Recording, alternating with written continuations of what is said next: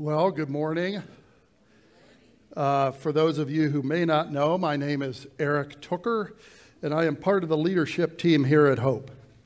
And it's a privilege for me to be able to share a message from God's Word with my church family this morning. Those of you here and those watching online. And this includes any visitors here this morning, because the way we roll at Hope is that once you walk in that door, you're part of the family. You may be a crazy aunt or uncle, but you're part of the family. Now, if you came here this morning hoping to hear uh, uh, Bill or David, I am so sorry.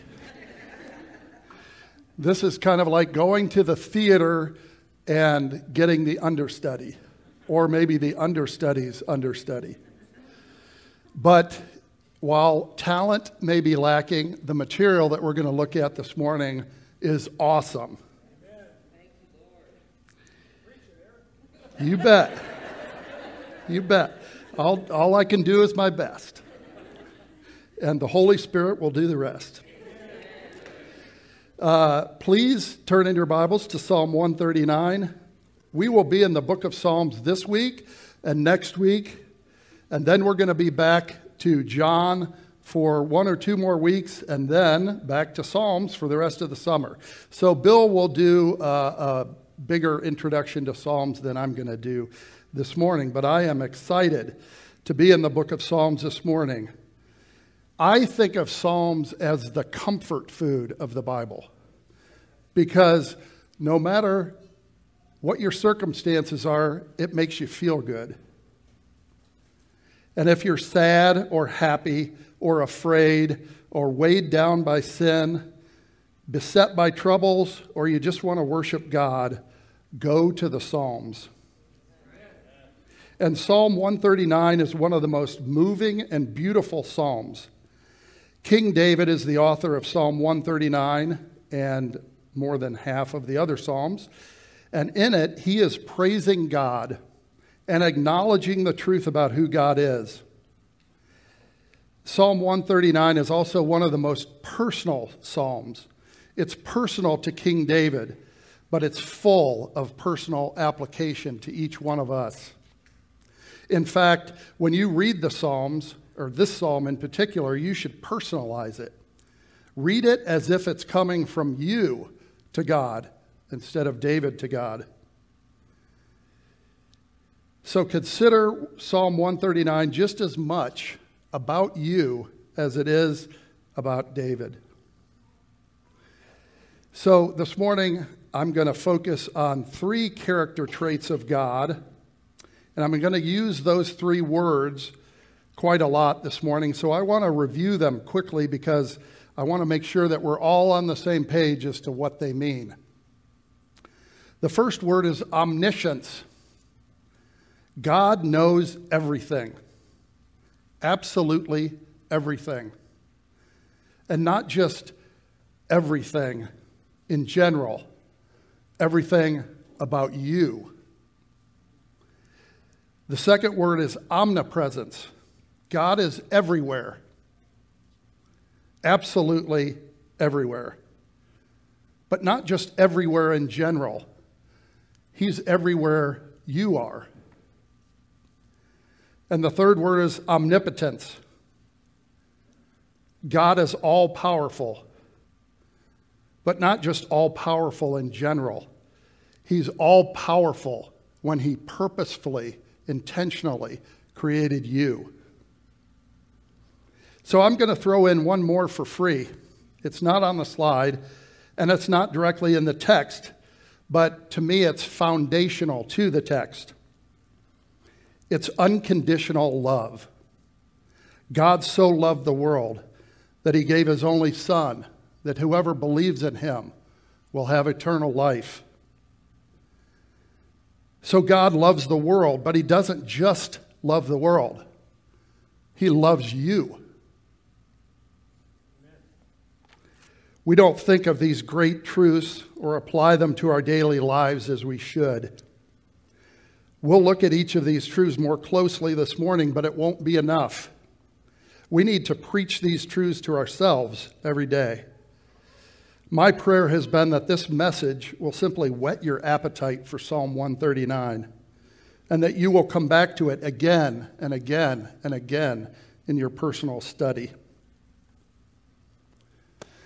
So, let me tell you a quick story now about Cinderella.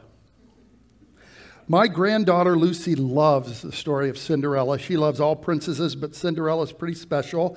And I believe that I have watched every version of Cinderella, live action and cartoon, made since the beginning of time. She likes the 2015 live action version because she likes the prince in that one the best. Yes, it starts at three years old. At the end of the movie, Cinderella has been rescued from the attic and is coming down to meet the prince and try on the glass slipper. But she wonders if she is worthy of the prince. After all, she's not the princess that she pretended to be at the ball. She's just a poor country girl, just a servant in her own house. On the way down, she stops in front of a mirror and stares at her reflection. And the narrator says this Would who she was, who she really was, be enough? There was no magic to help her this time.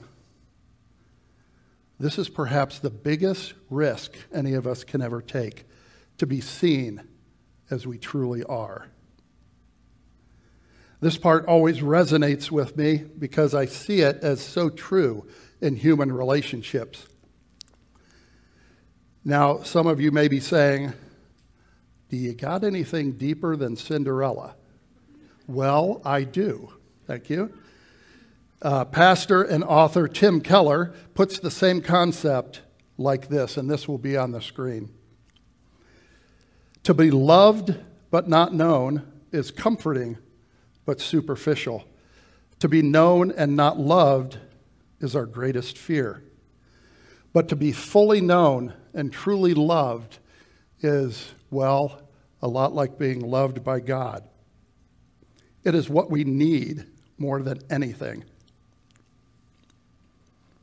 So let me ask you this, and I will beg your indulgence. I have kind of a dry mouth thing going on, and so I'm going to be drinking water intermittently. So please allow me to do that. Let me ask you this How many people really know you? Not your profile on social media where you can edit and filter, but your character, your faults, your past, your actions and thoughts, and the motives behind your actions and thoughts.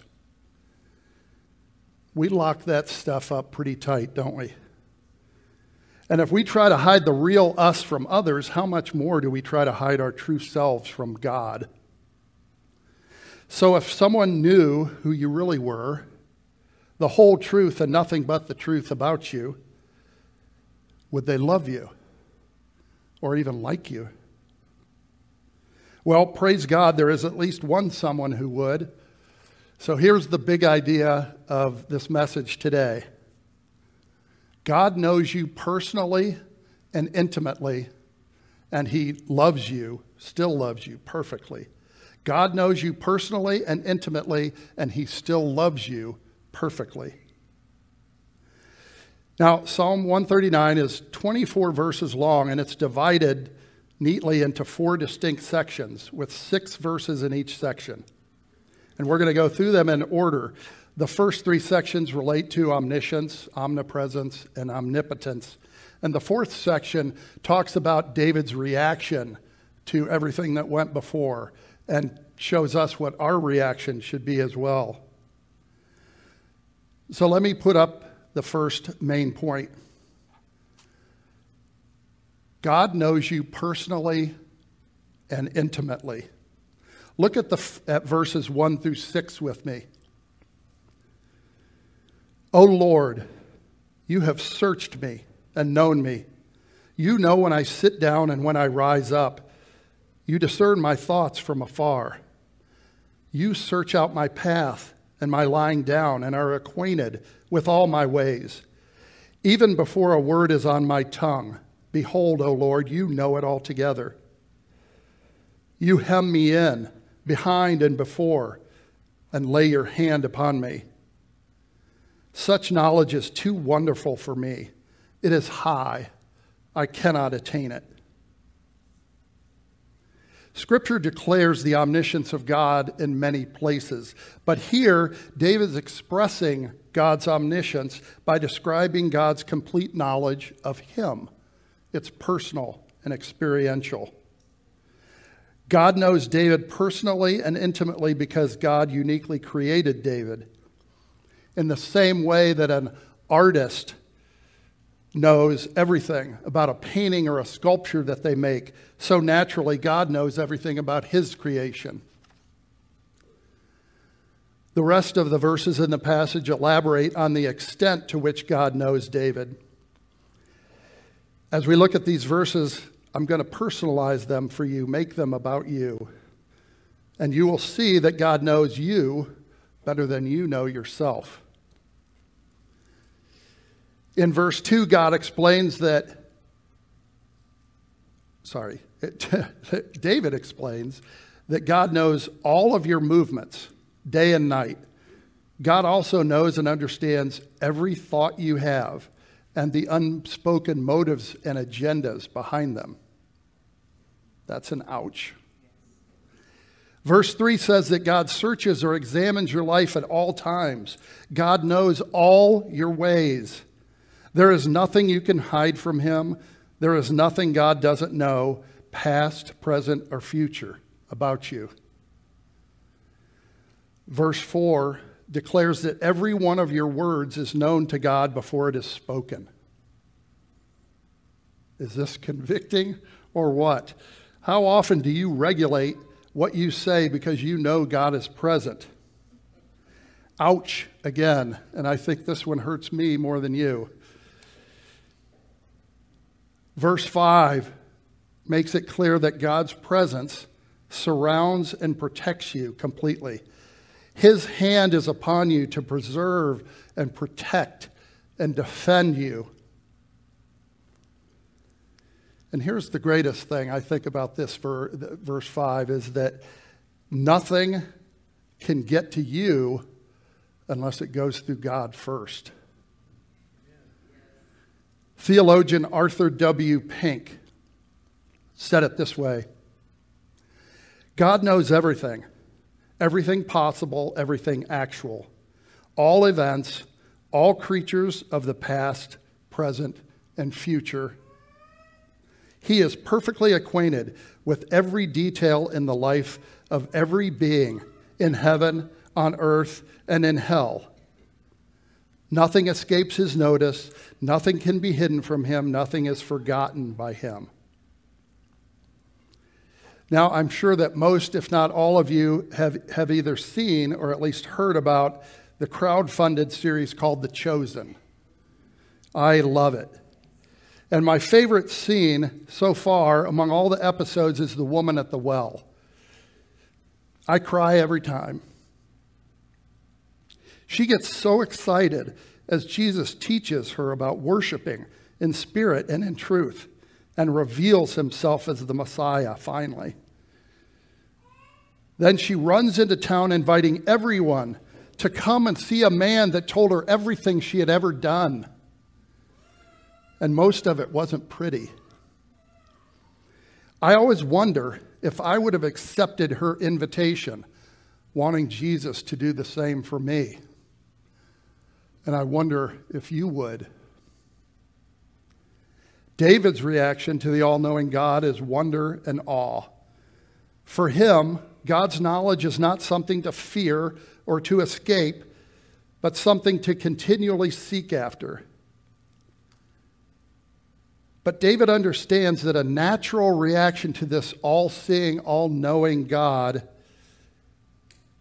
is to try to escape from him. And he fears that some who hear this psalm may think that they can. which is why David's thoughts turn to God's omnipresence. The second main point of this message is this God's presence is everywhere you go. So God knows you personally and intimately, and God's presence is everywhere you go. Read verses 7 through 12 with me. Where shall I go from your spirit? Or where shall I flee from your presence? If I ascend to heaven, you are there. If I make my bed in Sheol, you are there. If I take the wings of the morning and dwell in the uttermost parts of the sea, even there your hand shall lead me, and your right hand hold me. If I say, Surely the darkness shall cover me, and the light about me be night, even the darkness is not dark to you. The night is bright as the day, for the darkness is as light with you. David imagines three ways that one could try to hide from God, and he dismisses all of them as impossible. First, you could go up to heaven, the highest place you could go. Or you could go down to Sheol or hell, the lowest place that you could go. But whether you go up or whether you go down, God is there. As a quick aside, I want to say this about hell. So many people have a misunderstanding of hell. Satan is not in charge there, God is. What makes hell hell for those that are there is that God's presence is there. Just not the grace and mercy part, only the justice and judgment part. John Piper puts it like this, and this is not going to be on the screen God's power is present in hell as the one who sustains our being, and the one who enforces justice, and the one who maintains suffering. He is present in all the ways men do not want him to be present, and none of the ways that believers enjoy his presence. That's convicting, isn't it? And second, even if you could fly at the speed of light, you could never outrun the God who is everywhere all at once. If you could go to the most distant, remote part of the sea, God would be there, ready to lead you and guide you. And finally, if you couldn't get away from, if you can't get away from God geographically, just maybe the darkness will hide you. In David's time, light represented God's presence, and darkness represented evil, chaos, and death. So maybe God would not inhabit the darkness because of this, and you could hide yourself there. No. Even if no human eye can see in the dark, God can. David confirms that the day God, that the day gives God no more light than the night, and the night no more darkness than the day. The darkness and the light are the same to him. So let me ask you this How does God's omniscience and omnipresence make you feel? I know the, this hemming in and surrounding thing made my wife claustrophobic when I told her about it. It might feel constricting. Um,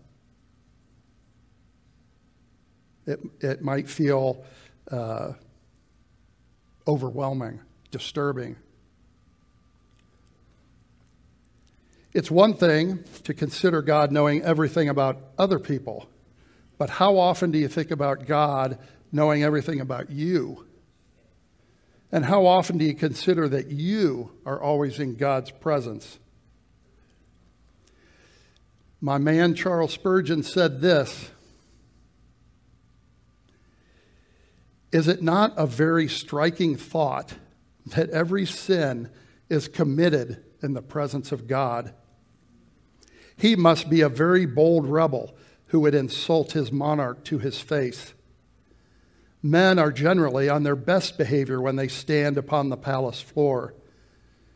Yet the whole earth is but the habitation of the great King, eternal, immortal, invisible.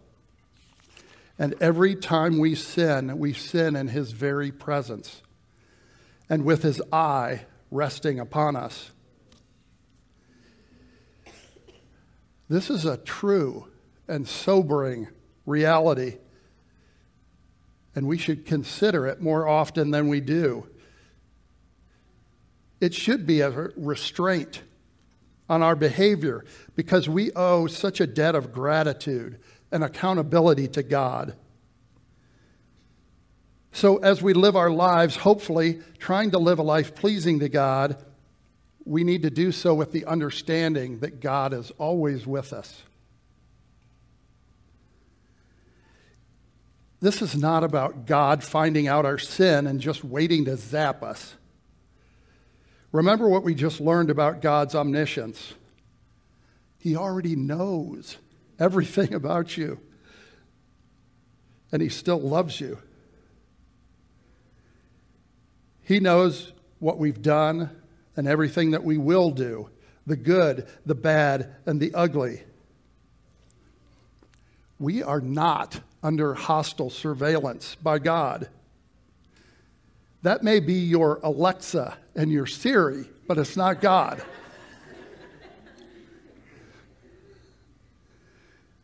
Our reaction to, to this should be like David's. He didn't fear God's omniscience or God's omnipresence. It wasn't too controlling or restrictive for him. It was a refuge to him, a source of comfort and strength. God knew him so he knew what David needed and when he needed it. Jesus said the same thing to his disciples when he said, Your Father knows what you need before you even ask him. Now, I know that many of you are suffering right now, and your life may seem dark. You're suffering with chronic pain, depression, anxiety, persecution, separation from loved ones, or other failures and defeats. Please believe that no matter how black the night seems to you, no matter how impossible your situation seems, your path is clear to God. Amen. No matter where you are or what is going on in your life, choose to believe that God is with you and his might and his power are active on your behalf. He is with you and he will lead you with his powerful right hand, which will uphold you. Amen. David understood that the reason God knew everything about him and maintained a constant, constant presence with him was because God uniquely and purposefully made him, created him. This made David go back to the beginning, his own beginning. The third main point is this God formed you intentionally, and this is going to be on the screen. Ah, there it is. So please follow along as I read verses 13 through 18. These are beautiful verses. For you formed my inward parts. You knitted me together in my mother's womb. I praise you, for I am fearfully and wonderfully made. Wonderful are your works. My soul knows it very well. My frame was not hidden from you when I was being made in secret, intricately woven in the depths of the earth. Your eyes saw my unformed substance. In your book were written, every one of them the days that were formed for me, when as yet there was none of them. How precious to me are your thoughts, O God! How vast is the sum of them! If I would count them, they are more than the sand. I awake and I am still with you. Do you ever wonder what God thinks of you? Well, your answer is right here in these verses.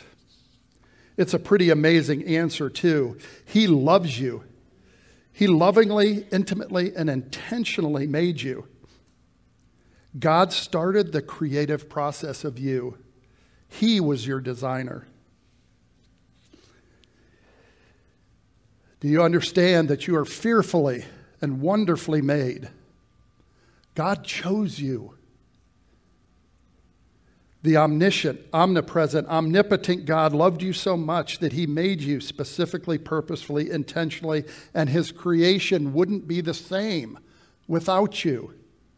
By the grace of God, I pray that you would know that this morning.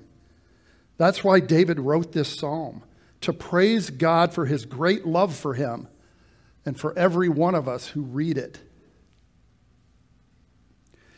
I told Pastor Bill that this was the part that I just really wanted to get right because I wanted you, I wanted to, I guess, so clearly communicate how much God loves you and that you are fearfully and wonderfully made. And I said, if I could, I would go down to each person. I'd go in front of them and I'd put their head in my hands and I'd lean up really close and I'd say, You are fearfully and wonderfully made. And he said, Well, if the Spirit moves, do it. and I said, No because that's creepy and COVID. But I thought about it. In verse 17, David praises God for his thoughts. This isn't just praise for any thoughts that God has, these are thoughts God has about David. They are precious and valuable to David. And so, do you know that God is always thinking of you. Even if you could count every grain of sand on every seashore in the universe, you could not count the number of thoughts God thinks about you. And his thinking about you results in the blessings that he bestows upon you. The very blood that thro- flows through your veins the breath in your lungs, your continued existence for even one more second, all flow from His gracious thoughts and attention to you. He keeps you from trouble. He prepares you for trials so that when they come, they don't crush you. He gives you joy and contentment in the midst of deep sorrow. His thoughts toward you are wise and for your best. He doesn't simply think how to make you happy for today or for a week. He looks far ahead and determines what is best for you during the whole of your life, and even with eternity in mind. And most importantly, God thought of you when He made a way of salvation for you. Before you were even created, God planned a way of salvation for you. He planned the path of redemption from the beginning of history and then ordained the death and resurrection of his son Jesus and chose you to be a child of God through Jesus. Are you smelling what I'm cooking? So, the last main point that I want to go through is your heart's response. And this will be up on the screen. Your heart's response. Please read verses 19 through 24 with me. Oh, that you would slay the wicked, O God. O men of blood, depart from me. They speak against you with malicious intent. Your enemies take your name in vain. Do I not hate those who hate you, O Lord? And do I not loathe those who rise up against you? I hate them with complete hatred. I count them my enemies. Search me, O God, and know my heart. Try me and know my thoughts, and see if there be any grievous way in me, and lead me in the way everlasting. Now, this kind of seems like an abrupt change in the tone of this, where uh, he starts talking about the enemies of God and he kind of gets his dander up a little bit. And I think part of that's because as David sees and experiences the omniscience and omnipresence and omnipotence of God, it changes him completely in so many ways, not even recorded in this psalm. But he does record two.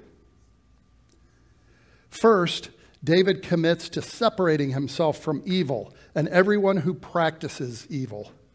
He hates those who take God's name in vain and speak against him. He counts them as enemies of God and wants nothing to do with them. Many, even several commentators that I read, object to this and point out that Jesus taught us to love our enemies. And that's true. We are supposed to love and forgive our enemies. But should we love the enemies of God? We can't say that we love the truth and not hate the lie. We can't love righteousness and not hate evil. Now, it's clear that we can't return evil for evil, as both Paul and Peter said in the New Testament, but we don't have to accommodate it. David ends this psalm in a similar fashion to the way he began the psalm.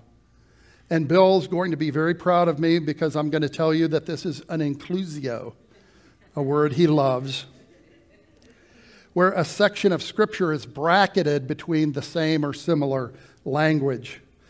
The difference is that instead of declaring that God has already searched and known him, as he did in verse 1, in verses 23 through 24, he is begging God to continually search him and search his heart and expose to David any sinful ways that are in him so that God could lead him in the way of righteousness.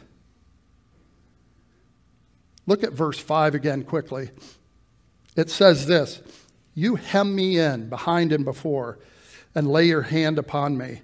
The Hebrew verb that's used in this verse means to besiege basically to completely surround an enemy in battle. If you are a believer, you are not God's enemy, but you are surrounded by God's steadfast love.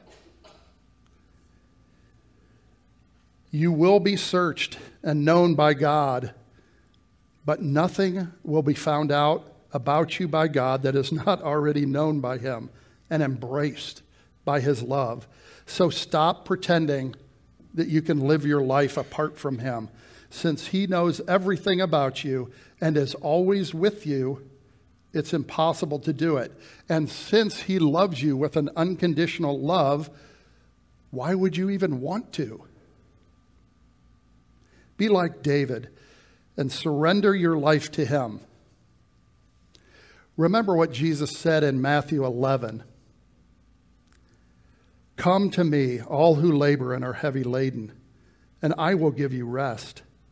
Take my yoke upon you and learn from me. For I am gentle and lowly in heart, and you will find rest for your souls. For my yoke is easy and my burden is light. I'll ask the worship team to come back up now, and as they're coming, let me just say this. If you're here this morning or joining online and you have not accepted Jesus Christ as your Lord and Savior, you need to surrender too. Surrender by acknowledging that you are a sinner and that you need a Savior. God knows the worst about you, and He loves you anyway. But the message of Psalm sorry, but the message of Psalm 139 should also be sobering to you. Hebrews 4:13 says, "And no creature is hidden from his sight, but all are naked and exposed to the eyes of him to whom we must give account." What will you do on judgment day when you stand before Jesus and give that account? The record of your sinful life will be exposed. Every sinful thought, every sinful word, every sinful act. I beg you not to wait for that day.